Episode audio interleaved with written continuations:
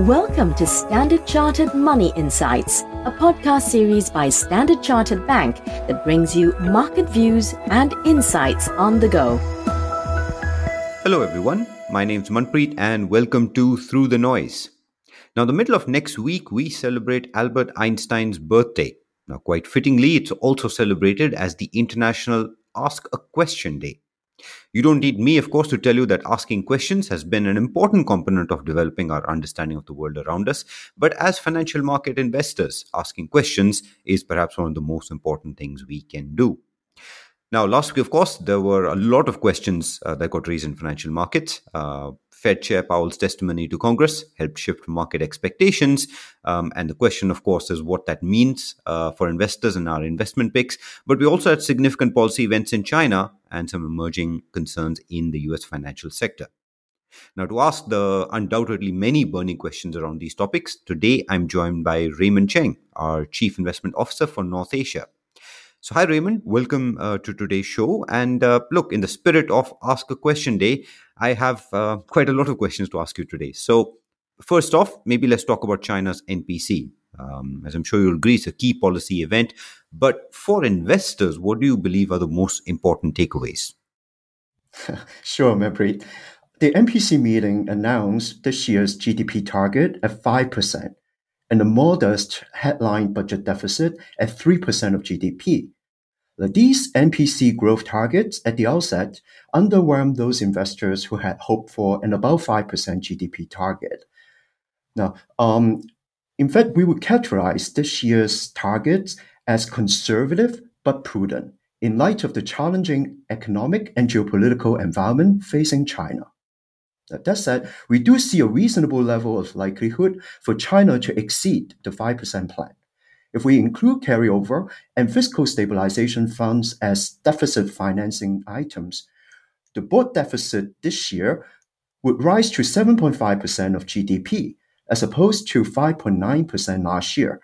Now, this one point six percent additional fiscal impulse would translate into an incremental zero point eight percentage point boost to G D P growth this year.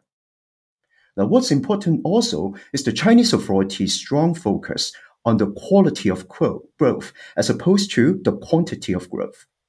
China is geared towards stimulating domestic consumption and advanced technology. By maintaining fiscal discipline, investments will be targeted into strategic industries, to name a few: semiconductors, artificial intelligence, robotics, energy security, and defense. This is an effort on China's part to strengthen resilience against domestic challenges such as aging demographics and a shortage of workers, as well as external factors including geopolitical tensions and supply chain disruptions. Now, from an investment standpoint, China's pro-growth policy stance this year supports our preference for Asia ex-Japan equities, and within that, China equities. It raises the probability of outperformance of China onshore equities to offshore equities in the near term. Onshore A-shares are more leveraged to potential policy beneficiaries and domestic growth.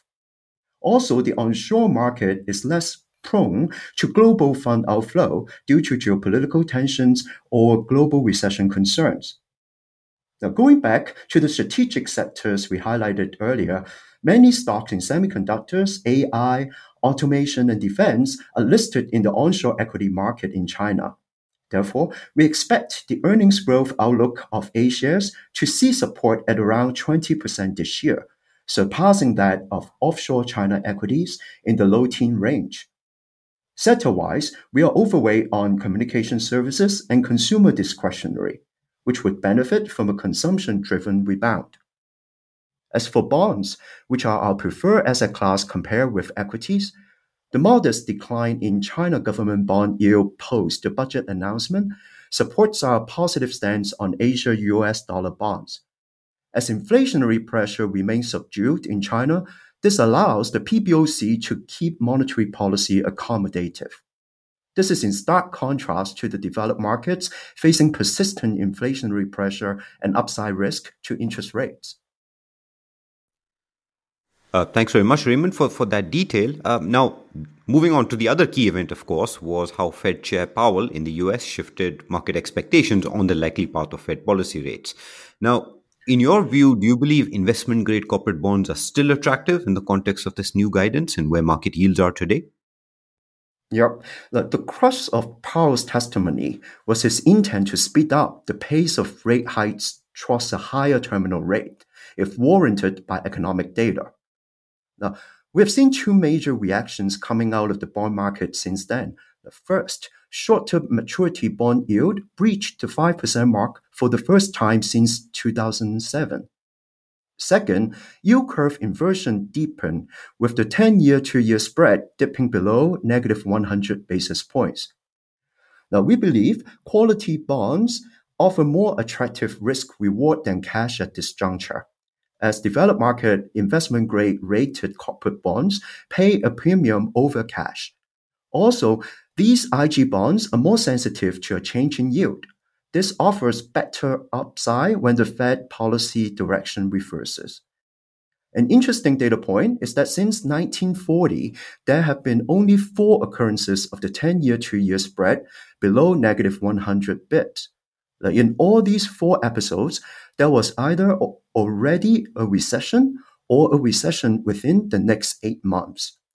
Now, note that any revival of Um, recession expectation would lead to a reversal in the Fed policy and add upside to I G bond prices. All right, so extending that question about central bank guidance a bit, we also had arguably more dovish guidance from central banks in Canada and Australia. Uh, how does that impact your view on the U S dollar, Canadian dollar, and the Aussie? Mm-hmm. Yeah, uh, Powell sounded uh, quite hawkish in his Senate testimony, but did highlight the need for data dependence. Stronger employment and C P I prints in the coming week could push the D X Y towards the one oh seven point one resistance level, but we struggle to see catalysts for strength beyond that. We would use any dollar bounce as a chance to sell and move into the euro. Now, as for the Canadian dollar and Aussie dollar, the Bank of Canada left interest rates unchanged for the first time in nine meetings. A prolonged pause could push the U S dollar against the Canadian dollar to test the year two thousand twenty-two high of one point three nine seven seven.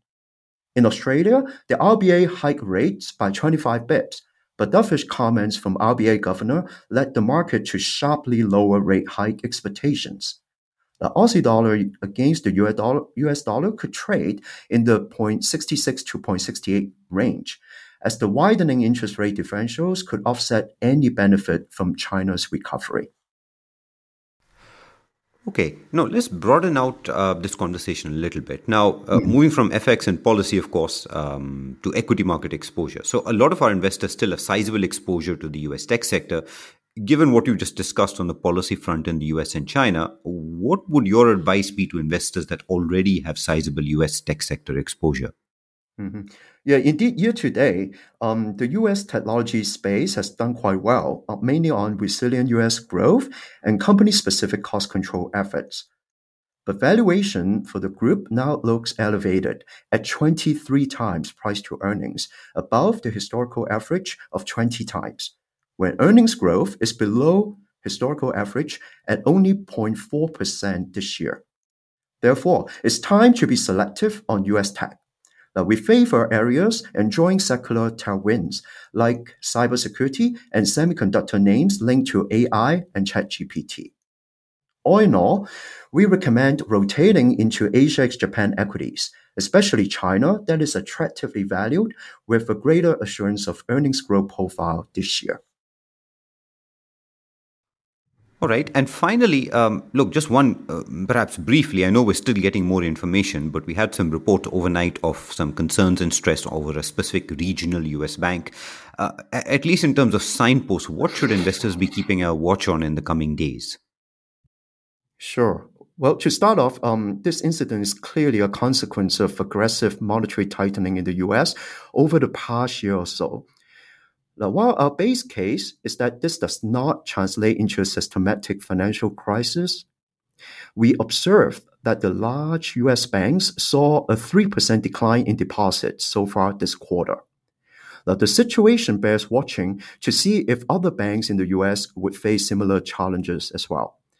Now, given this, we reiterate our view of the dollar to weaken twelve months out and maintain our neutral stance on the U S banking sector. Now, even without assuming a worsening of the situation, um, this incident serves as a good reminder of our investment strategy this year of building a safe foundation by, one, securing yields via quality bonds, two, allocating to long-term value assets, three, fortifying against downside risks, and four, expanding beyond traditional asset classes to diversify our investment portfolios.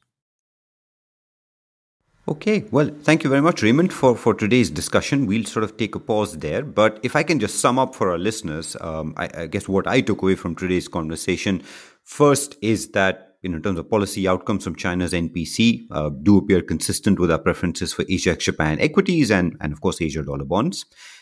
Second, of course, is, you know, when it comes to U S technology sector exposure, uh, you'd, of course, prefer, you know, more focus, more selective exposure and possibly even some rotation into our preferred uh, Asia ex-Japan equities. And third, when, it, when we think about the weather from the Fed policy outcome or the risk side, uh, clearly high quality bonds or income more broadly uh, is a theme that comes out very, very strongly this week. So we'll end the podcast here. Uh, thank you again, Raymond, for your time today. Um, and thank you, listeners, uh, for listening in today's podcast. Uh, we'll end it here. Have a great weekend ahead, and we'll speak again next week. Thank you for listening to Standard Chartered Money Insights, a podcast series by Standard Chartered Bank. For more details on the latest market insights, subscribe to Standard Chartered Money Insights.